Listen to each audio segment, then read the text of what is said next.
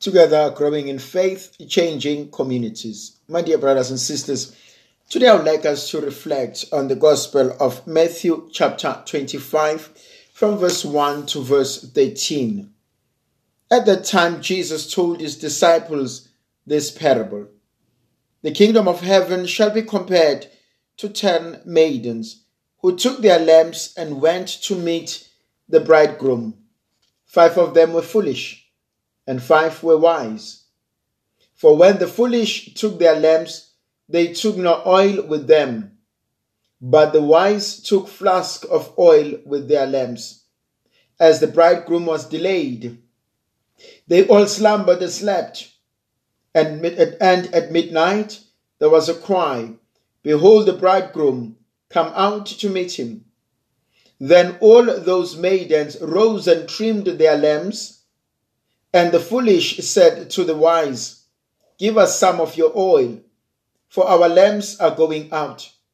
But the wise replied, "Perhaps there will not be enough for us and for you. Go rather to the dealers and buy for yourselves." And while they went to buy, the bridegroom came, and those who were ready went in with him to the marriage feast, and the door was shut.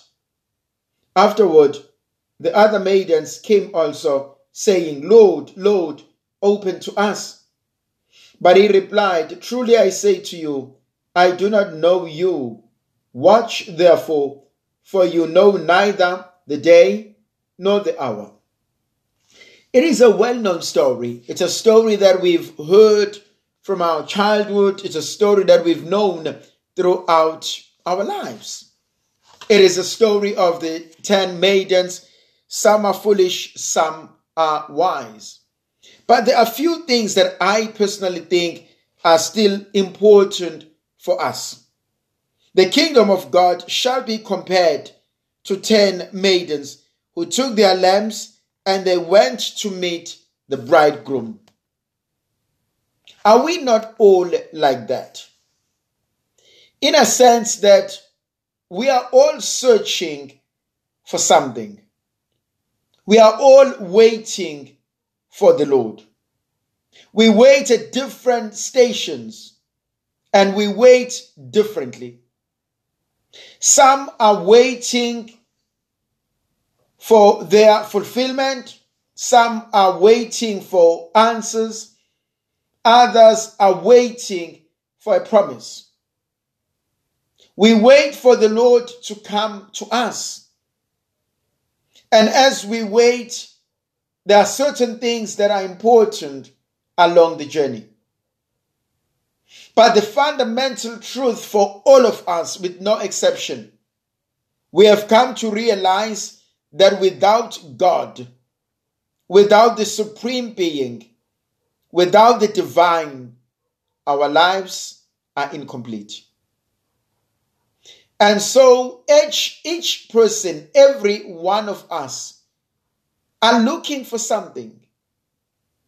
But the question that always lingers at the back of our minds, have we captured it? That which I have, is it the correct thing? Is it the right thing? Will it quench my thirst? Will it bring me closer to my goal?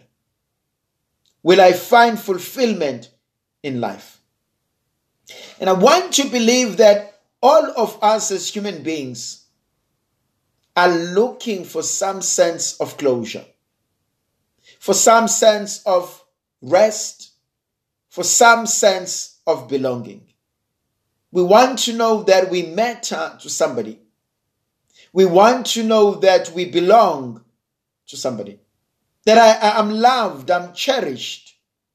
That's what we all are longing for. Now Jesus, through Matthew, continues to tell this story, but in a very interesting manner. These maidens, they all took their lamps, and others took extra oil, others did not. And I think it happens to most of us. We always think, I have enough. Enough of goodbyes, enough of joys, enough of good memories, enough of great treasures to see me through difficulties. Do I have enough sunshine to last me and allow me to survive the coldest winter? Do I have enough light to go through the darkest night? Do I have enough hellos to withstand the painful, bitter goodbyes? To a large degree, we think, I'm okay. I can do this. I can survive. But can I? Am I okay? How many of us believe in God and have always longed to be with God? But can we survive death? Can we look at death in the face, in the eyes, and embrace it? You can still have faith in God and still be terrified of death.